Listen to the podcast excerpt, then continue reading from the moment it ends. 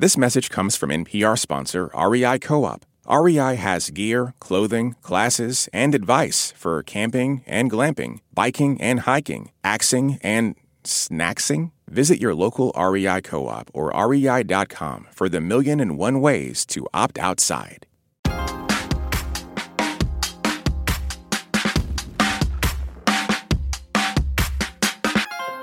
It's a weight felt by over 43 million Americans, and that includes many of you. I graduated with my PhD and over $150,000 in debt, federal debt, student loans, and an additional twenty-five to thirty thousand dollars in private student loan debt. I have about $140,000 in student debt. I am a first generation lawyer I have over $80,000 in student loan debt, most of which is interest. And there is very little chance I'll be able to pay it off anytime in my life. Those of us in Generation X, we did take out student loans. And meanwhile, we do also have children that are on their way to college or are in college right now. And if we could get some relief in our own student loan debt, it will be really helpful in letting us have the opportunity to help pay for our own children instead of adding more and more onto student loan debt among all of us. According to the Education Data Initiative, the average student loan debt balance is upwards of $40,000, and the cost of college keeps rising. Over the past 20 years, college tuition at in state public universities has risen 175%. The numbers can be dizzying, especially for recent high school grads. The Supreme Court is set to decide the fate of President Biden's student debt relief plan. At the same time, the pandemic era pause on student loan payments is set to end. For over three years now, borrowers with federal loans haven't had to pay a dime, but it all may be about to change. For this installment of our Life and Debt series in collaboration with Bloomberg News, we take a closer look at student debt and what comes next. I'm Jen White. You're listening to the 1A podcast where we get to the heart of the story. We've got a lot to get into, so stay with us. This message comes from NPR sponsor REI Co op. REI has gear, clothing, classes, and advice for camping and glamping, biking and hiking, axing and snacksing, backpacking, and another outdoor thing that rhymes with backpacking. Visit your local REI co op or rei.com for the million and one ways you can opt outside. This message comes from the Kresge Foundation. Established 100 years ago, the Kresge Foundation works to expand equity and opportunity in cities across America. A century of impact, a future of opportunity. More at kresge.org. This message comes from Wired. On Wired Politics Lab, you will be guided through the exciting, challenging, and sometimes entertaining vortex of internet extremism, conspiracies, and disinformation. Listen to Wired Politics Lab wherever you get your podcasts. Let's get into the conversation and welcome our guests. Akayla Gardner is a White House correspondent with Bloomberg News. Betsy Mayotte is the founder and president of the Institute of Student Loan Advisors. It provides free advice on student loans. She's been working in the student loan industry doing compliance and advocacy work for over 20 years. And Adam Minsky. He's an attorney who focuses on helping student loan borrowers and their families. He's also a senior contributor at Forbes. Thank you all for joining us. So let's first just parse out the student loan debt relief avenues. So, first came the emergency pause for student debt enacted by President Trump during the start of the pandemic. Adam, explain that initial pause and how it's been able to be extended now for over three years. Sure, of course. So, uh, so, so President Trump initially, uh, through executive authority, uh, paused all payments and interest on government held federal student loans in response to the COVID 19 pandemic in March 2020. And Congress then codified that shortly after that through passage of the CARES Act, which was that large stimulus package that was passed as the economy started tanking as a result of the pandemic. Now, Congress originally envisioned the payment pause lasting six months, uh, but then President Trump and then subsequently President Biden uh, used executive authority to extend the pause repeatedly uh, beyond that that original six months, and they relied on the HEROES Act of 2003, uh, which is an older piece of legislation that gives the Education Department pretty broad authority to modify or waive rules governing federal student loan programs during times of an emergency, such as a pandemic. So President Trump uh, used that authority to extend the pause, and then President Trump, uh, sorry, uh, and then President Biden followed suit uh, after that. Well, this week, Education Secretary Miguel Cardona spoke at a Senate hearing. Here's what he said. We're uh, preparing to restart uh, repayment because uh, the the emergency is is uh, period is over, and we're preparing our, our borrowers to restart. Okay, so preparing borrowers to start paying. Betsy, when should people be prepared to start sending in that money again? Well, uh, we don't have the exact timeline yet, other than the last we heard, the Department of Education had stated that the current pause would end uh, either 60 days after the Supreme Court gives their decision on the Biden Harris debt relief uh, or by August, whichever comes sooner. So, as far as when people should be prepared to actually have to, to hit that uh, make a payment button, um, I'm estimating somewhere around September or October. Adam, is there any, any likelihood of another extension of this pause on repayments? It's a really good question. Um, you know, so the COVID emergency has officially ended, and that's been a central justification of the repeated extensions of the relief. And now that that has ended, you know, there certainly arguably is, is less of a rationale for extending it. That being said, the HEROES Act doesn't necessarily require that the emergency be ongoing for uh, relief to be granted under that statute, in theory, the administration could argue that the relief is still in response to that emergency and the harm caused by it, um, uh, even though the, the emergency has technically ended. That being said, there's no signs, as far as I'm aware, that the administration is seriously considering a further extension. Uh, they are saying that they are preparing to return to repayment this fall, uh, but you know some folks might remember that we've we've been through this before. There's been several times where we were told that the pause, uh, uh, this was the final extension, only for it to be extended again at the last moment. So I suppose anything is possible, but I think it would be prudent for borrowers to anticipate a return to, re- to repayment in September or October, as Betsy referenced.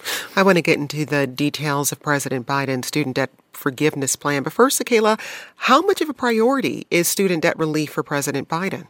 Student debt relief is something that was one of Biden's campaign promises when he ran for president in 2020. And on the trail, he made this commitment to cancel $10,000 in student debt per borrower. And in pursuing this program, he even went beyond that to extend $20,000 in relief for Pell Grant recipients. And for those who don't know, those are people who are undergraduate students who basically display an exceptional amount of financial need. And that commitment was seen as a pretty big deal, especially because Biden has branded himself as a moderate. And this was an idea that had been talked about by progressives like Bernie Sanders for years. So it was really seen as a shift of the center in Democratic politics.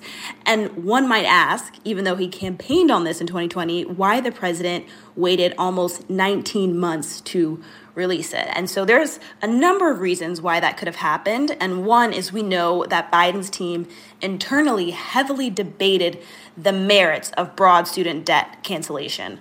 And then the president had also hoped that Congress might act on its own to pursue debt relief. Another reason on the timing potentially is because the policy isn't popular with some moderate Democrats. Think Joe Manchin. And the White House may have been waiting to pass some of its key legislative pieces, like the Inflation Reduction Act, before introducing this plan in order to avoid upsetting some of those lawmakers. And lastly, because it was released in August, just months before the midterms, it was also viewed as a way to energize the base. So whether it's all or some of those of those reasons, waiting nearly two years could have hurt the administration's legal argument here because they were relying on the pandemic. And as you know, my other panelists noted earlier, that relief or that emergency declaration has now ended just about a week ago. Adam, can you give us just a brief rundown on the cases before the Supreme Court holding up Biden's student loan forgiveness plan? Yeah, so I mean, uh, before uh, anyone could actually receive any student loan forgiveness uh, under this plan, there were a number of legal challenges trying to stop it. Most of those challenges were tossed, but two of them resulted in the program being blocked, and then the Biden administration appealed those decisions to the Supreme Court, which agreed to take up the cases. Uh, the two cases uh, uh, are somewhat different, but but similar arguments. essentially so, first case involves a coalition of Republican led states which are arguing that the debt relief plan would financially harm a state related loan servicing entity called MOHELA, based in Missouri. Uh, and that harm would in turn then harm the finances of the states. Uh, the second case involves a couple of individual borrowers who uh, aren't entitled under the rules of the program to receive the maximum amount of forgiveness, the $20,000. And they're arguing that the way the program was established uh, prevented them from publicly commenting on it and participating in the regulations, and uh, that has harmed them uh, as well. The, the two major legal questions, though, in both of these cases number one, whether the program, of course, is legal. Uh, just like with the payment pause, the Biden administration relied on the pandemic authority under the HEROES Act to uh, to uh, to authorize the program. Uh, but the second question, and arguably the one that ultimately might be the issue that decides the cases is the issue of standing, whether the challengers who brought these cases in the first place uh, can demonstrate uh, a harm that is both concrete and directly tied to the program that would entitle them to the relief they're seeking, which is striking down the program entirely for everyone. Akayla, those are the Supreme Court cases, but Republicans are taking aim at student debt relief in multiple bills. Explain what they're doing. Yes, well, I would say that this plan has received pretty universal opposition from Republicans since the White House has announced it. And there's basically two avenues in Congress right now that they're pursuing to cancel or nullify this program. One is through McCarthy's proposed debt limit bill and also through a separate bill that hopes to nullify it. Both of those face very small chances of succeeding, but that's what we're seeing in Congress. We got this email from Stewart in Virginia who says, I forewent my dream university to attend a less prestigious institution which offered me a full scholarship. I also worked part time. Graduating debt free allowed me to start saving in my early 20s. Prospective students should be careful when weighing the cost of going into debt when choosing a school. But Jessica emailed this I'm 52 and I can finally see the light at the end of the tunnel. I've been paying off my student loan of $28,000 since 2000, paying out more than $40,000 in interest. If I had been able to refinance my debt like a mortgage or car, I'd have been out years sooner. The way things are now, it's a total racket. We'll be back with more in just a moment. This message comes from NPR sponsor REI Co op. REI has gear, clothing, classes, and advice for camping and glamping, biking and hiking, axing and snacksing, backpacking, and another outdoor thing that rhymes with backpacking. Visit your local REI co op or rei.com for the million and one ways you can opt outside. Support for NPR and the following message come from the Walton Family Foundation, working to create access to opportunity for people and communities by tackling tough social and environmental problems. More information is at waltonfamilyfoundation.org. Hello, I'm John L. Hanson Jr. Join me each week on In Black America as we profile current and historically significant figures whose stories help illuminate life in Black America. You don't want to miss the conversation. KUT Radio and Black America are members of the NPR network. Thanks for listening to In Black America. Let's get back to the conversation with this email we got from Danica in DC, who says, I graduated with a Bachelor of Architecture degree last year, which requires five years of education. I now have six figure debt, as do most of my architecture classmates. It's pretty soul crushing. Today, my monthly loan payments are such a large percentage of my income, I can't afford to move out yet. Incomes in the industry are low, while the tuition required for education is high. The Biden loan forgiveness will help a bit, but I will be in debt for a long time.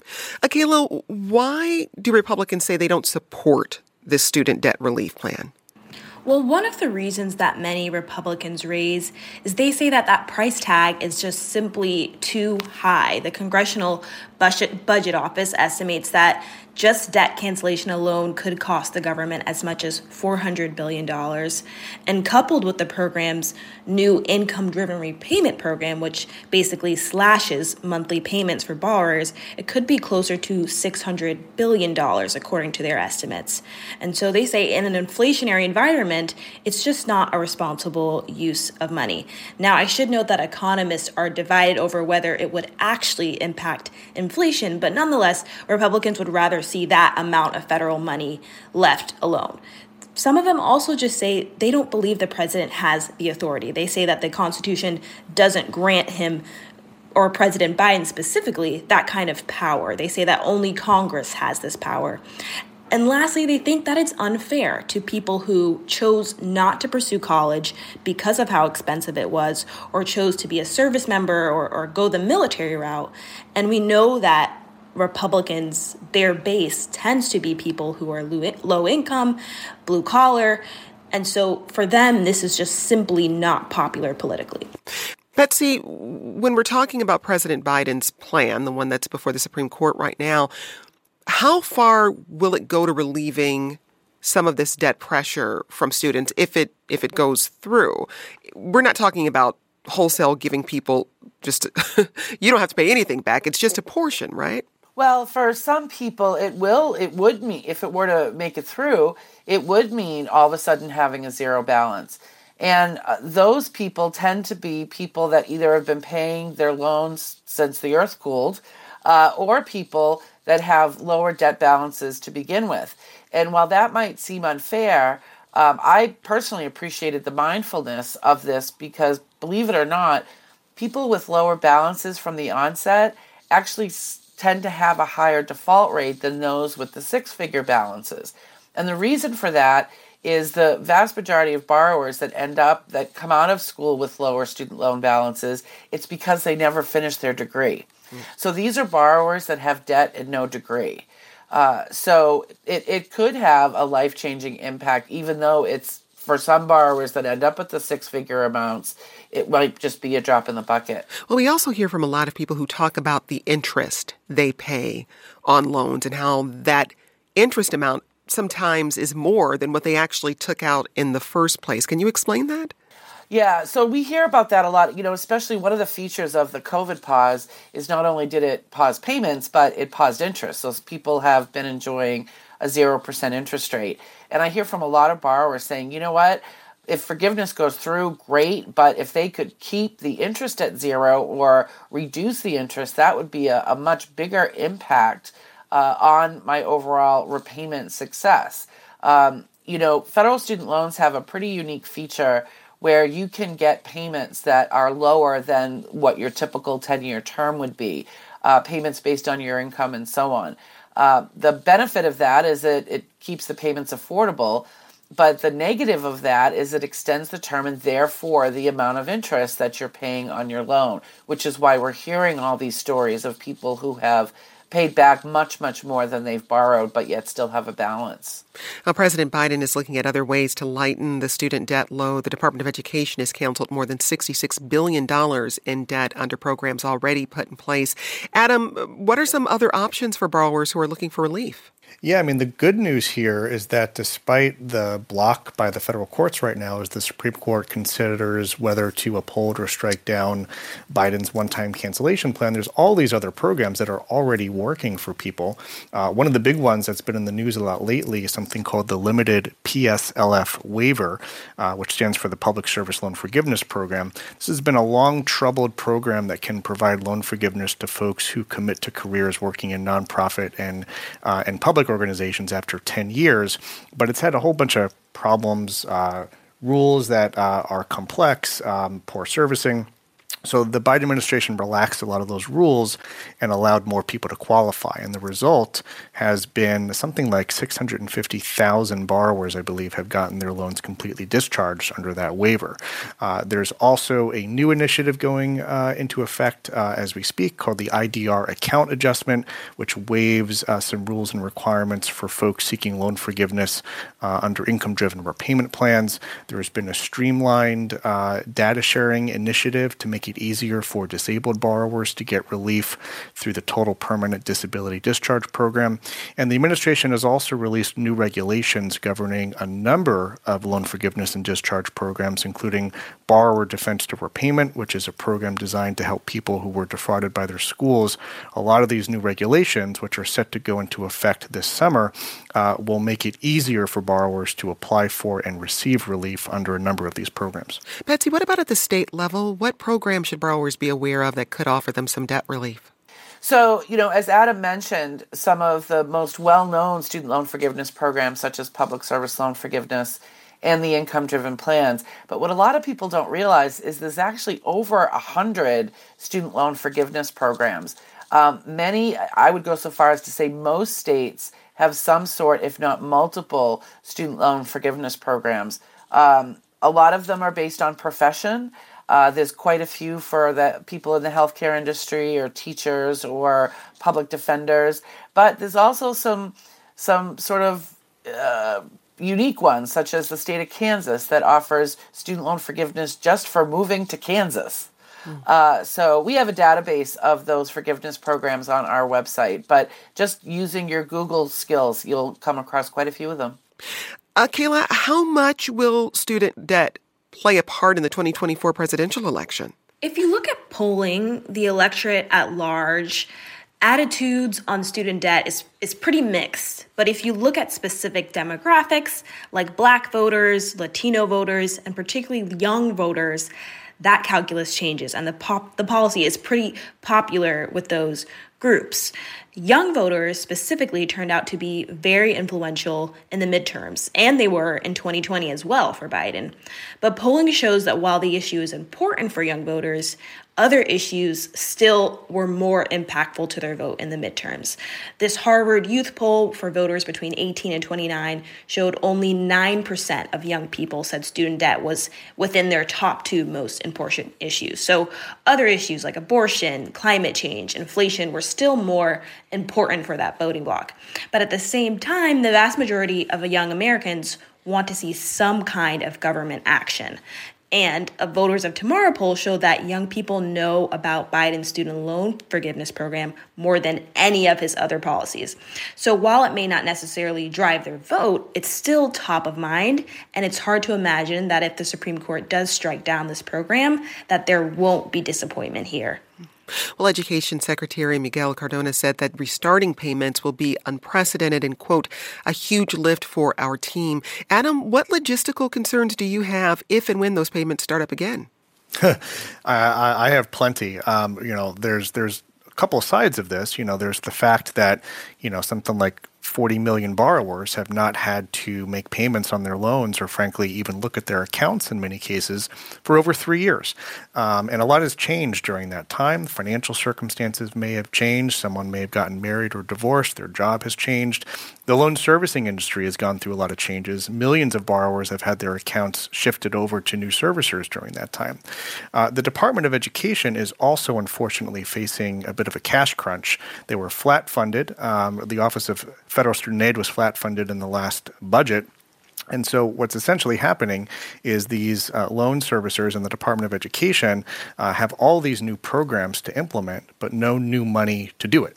And some loan servicers have actually started laying off workers uh, and cutting customer service hours. And so, it's creating what could be a perfect storm of problems where you have millions of borrowers simultaneously all resuming repayment, which has never happened before, while the Department of Education and the loan servicing system is frankly, about to buckle uh, uh, without enough resources or funding or staff to handle it.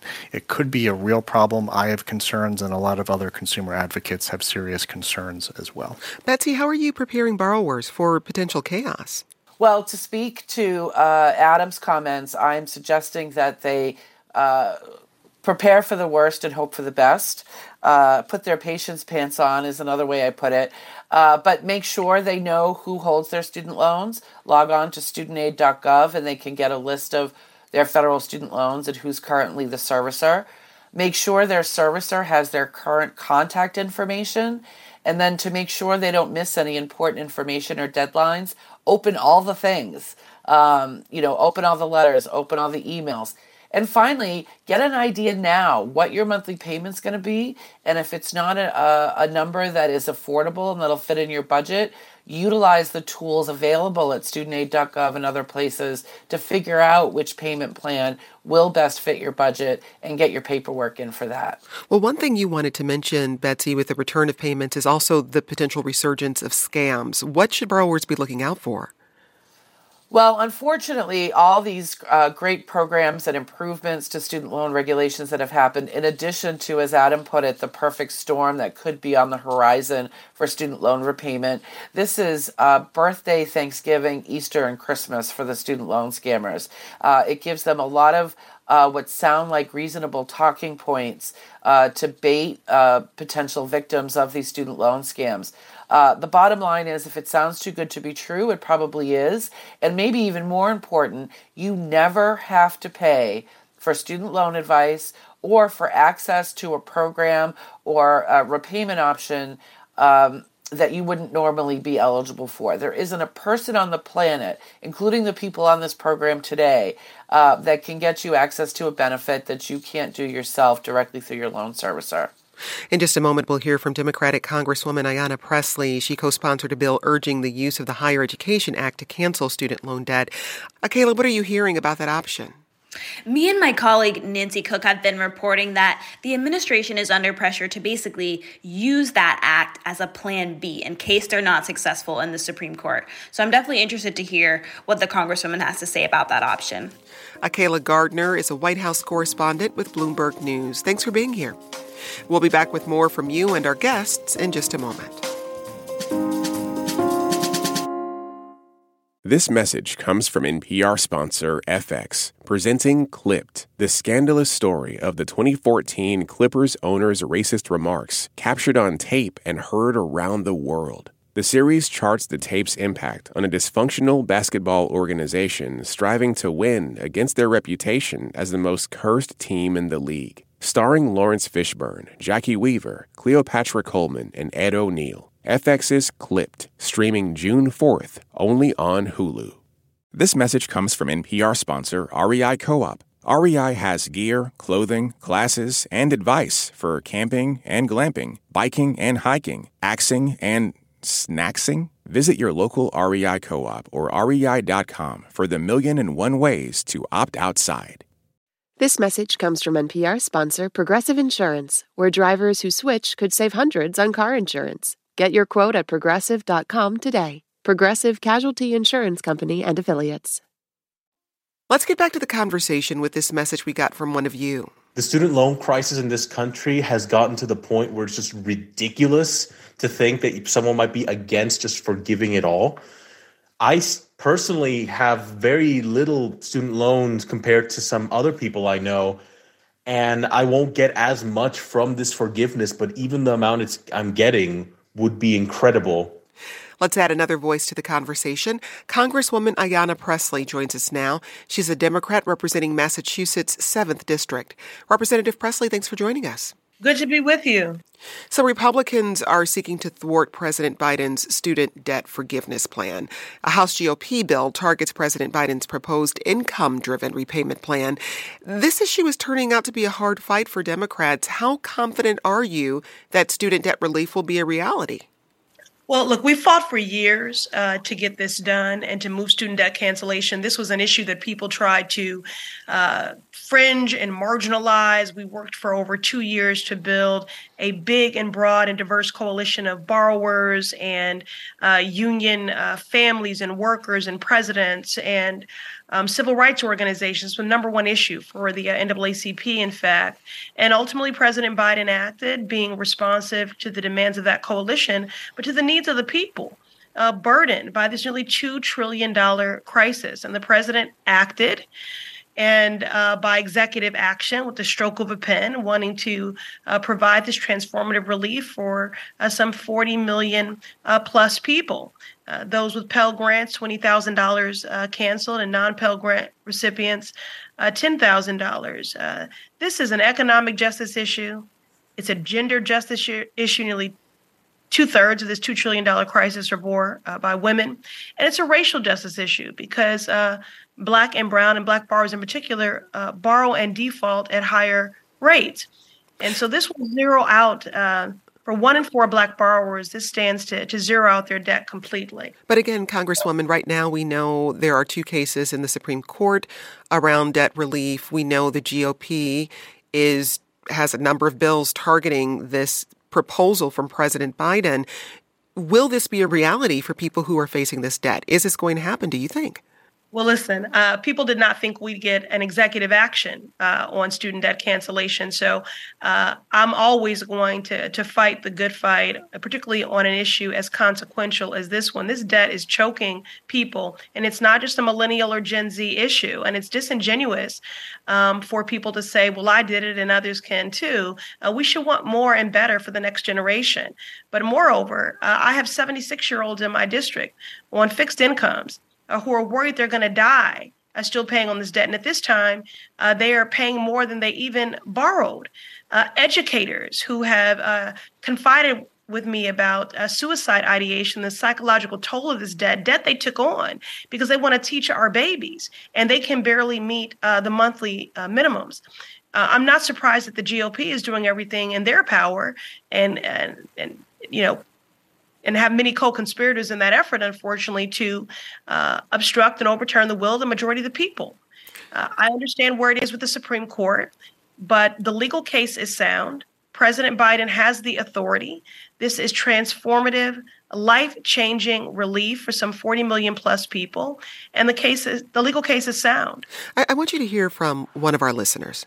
We need to be fiscally responsible for our debt and going on to college one should expect if you cannot pay in full that there will be a balance at the end of your college time. I also feel that the money that the government wants to spend in relief would better be spent on the high schools and counselors instructing parents and family and prospective students. I, as you've alluded to, Uh, congresswoman, you've heard this argument before. People take out house loans and, and, credit card loans and they aren't given relief, specifically when we're talking about taxpayer money. And we should note that about 83% of American ad- adults don't have student loans. What is the argument you make for providing relief through taxpayer money for those who did take out loans? Jen, again, this is an issue of consequence that is affecting people from every walk of life. Uh, it is destabilizing families, choking at really the promise of our families, our communities, and this country. And it's uh, disingenuous uh, to use uh, really a dated uh, comparison that is hardly an apples to apples comparison. You can't say we live in a meritocracy and that education is life's great equalizer when we have put it farther and farther out of reach for people. The cost of higher education has increased by 150%. So I agree that there are other there's other work that we need to do. We have to expand uh, Pell grants. We have to invest in HBCUs and vocational education. Uh, there are so many other uh, ways that we need to get at this, um, but it's not or it's it's both and uh, because again, this is impacting people from every walk of life, from seniors to new parents, uh, and again to, to disparate impact on uh, Black and Brown communities. For example, Black Americans have been locked out of every major federal relief program in this country, from the GI Bill to the Homestead Act. Our families uh, targeted uh, by redlining, denying us the ability to build generational wealth, uh, which is why we borrow at higher rates. So this is an economic justice issue. It's a gender justice issue. It's a racial justice issue. Uh, these legal challenges that have been mounted are nothing more than frivolous partisan attempts to prevent what is a legal, popular, and sorely needed policy from going into effect. The Supreme Court should uphold the law and affirm the president's authority to cancel student debt. You're a co-sponsor of a bill calling for President Biden to use an executive order to cancel up to $50,000 for federal loan borrowers. Now, in 2021, House Speaker Nancy Pelosi said in a press briefing that President Biden couldn't forgive student debt even if he wants to. There's disagreement over the legality of the president's authority to fully forgive student loans. Uh, what's your argument for why he has that legal authority? Well, the president uh, has the legal authority. It's been, uh, you know, given to him by Congress, uh, and the same authority that was used uh, to pause student loan payments during the pandemic, uh, which uh, myself and others advocated for, is the same. It's the same authority. so the legal case is sound. The the president has acted, being responsive to uh, the demands of this uh, broad and diverse issues based coalition, um, but moreover, responsive to the needs of the people. And executive action is the most direct and precise way to get this done. And the legal authority is clear. And the president, I'm grateful, he's made a commitment, uh, regardless of the court, he should find a way, he will, uh, to get this done. If the Supreme Court rules against Biden's plan, what other options does Congress have to keep pursuing student loan forgiveness? look, I'm a firm believer that organized power is realized power. Uh, we've seen that over the last two years, and that people did not even think we would get to the point of executive action on student debt uh, cancellation. So, uh, you know, as an organizer, I. You know, I don't suffer for contingency plans. I always have one. But at this time, I'm not ceding any ground. The Supreme Court should uphold the president's legal authority. The authority is clear, and they should just uphold the law. So, I'm not ceding ceding any ground here as an organizer. I always have contingency plans, but you know we're not there. Student debt cancellation is a popular policy. It's legally sound. It's deeply needed. It'll be transformational. Uh, when I think about the people that I've heard from throughout this country uh, who during the pandemic spoke about the impact it had on their lives to have that pause on payments. Uh, and that was just during uh, uh, during the pandemic, imagine just how transformational and game changing it will be when we get this done for this 40 million plus people who stand to benefit from this relief. That's U.S. Representative Ayanna Pressley. She's a Democrat and represents Massachusetts' 7th District. Congresswoman, thanks for joining us. Thank you. And we're talking about student loan debt and answering your questions with Betsy Mayotte, founder and president of the Institute of Student Loan Advisors, and Adam Minsky. He's an attorney who focuses. I'm curious to hear from each of you your thoughts on the conversation we just heard with Congresswoman Pressley. What stood out for you? Uh, well, you know, this is, you know, as she mentioned, this student loan forgiveness has been uh, a really important issue uh, for her office as well as uh, for example, Senator Warren's office. Uh, so I expected the messaging from her that, that we received. And, you know, I agree that this forgiveness program, uh, if it were to go through the Supreme Court, will be life changing for a lot of borrowers. I mean, going back to what I said earlier about the borrowers with the lower balances or the ones that struggle the most. Uh, we're not talking just you know sort of getting rid of a debt that someone agreed to so much. We're talking about people who this will make the difference of, of whether they can pay their light bill or not. Uh, so you know, I agree that that the this form of student loan forgiveness can be transformational, especially to the most marginalized borrowers. Adam, briefly, your thoughts. So you know, one uh, you know very interesting question here uh, that uh, that we heard little bit from the congresswoman on was, you know, this idea is is there going to be a backup plan, a contingency plan if the Supreme Court does wind up striking down the program? There has been a push by a coalition of consumer advocacy groups and some legal experts uh, to get the Biden administration to consider essentially reissuing the program under a different legal authority under the Higher Education Act if the court strikes down the program under the HEROES Act. The Higher Education Act uh, has its own provision that arguably could provide provide some authority to the education department to cancel student debt. And the administration has actually cited to that authority uh, in a different context involving uh, broad student loan cancellation. So I think it's an interesting question. What will the Biden administration do if the Supreme Court rules against them? Is there a backup plan, uh, and what would it look like? Let's go back to our voicemail box. Hello, my name is Blake, calling from Oklahoma City, Oklahoma. Essentially, I think the answer to the student loan debt crisis is to move towards interest free loans. Doesn't make any sense for students to be padding the pockets of any lenders just to get an education. And in fact, we're, we're already seeing what that does to people on the other end. It cripples the economy and it cripples, it kind of mortgages the future. So I think if we can get towards an interest free type of world where the loans are basically backed by the federal government, not by private lenders, that would be best for everyone. Adam, I'd love to hear your thoughts on that. Well, I mean, one of the problems is that even for government issued loans, uh, the government is charging an interest rate. Uh, you know, we've heard several times throughout this discussion uh, that, it, you know, one of the biggest complaints from borrowers uh, is that you can pay back essentially everything that you borrowed and still owe an enormous balance because of how interest works and how interest can accrue in excess of your payments. Um, and interest can accrue and be capitalized during certain periods. And if something bad happens, like you slip into default because of a hardship, then even more fees are added as well. It can really become a hopeless situation. I definitely do think that we need interest reform. Uh, one of the nice features of the proposed overhaul of income driven repayment by the Biden administration is that it would actually waive any excess interest that accrues above and beyond a borrower's monthly student loan payment. Um, so that's one example of, I think, a broad array, of interest fixes that we need uh, for the student loan system. That's Adam Minsky. He's an attorney who focuses on helping student loan borrowers and their families. He's also a senior contributor at Forbes. Also with us was Betsy Mayotte. She's the founder and president of the Institute of Student Loan Advisors. She's been working in the industry doing compliance and advocacy work for over 20 years. Thanks to you both. This conversation is part of our Life and Debt series in collaboration with Bloomberg News.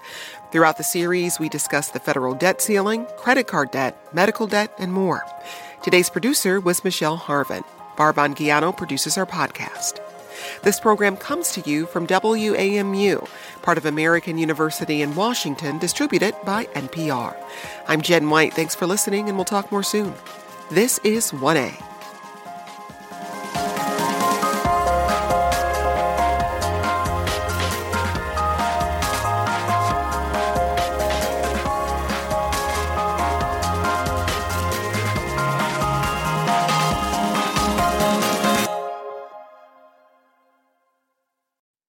This message comes from NPR sponsor Homes.com.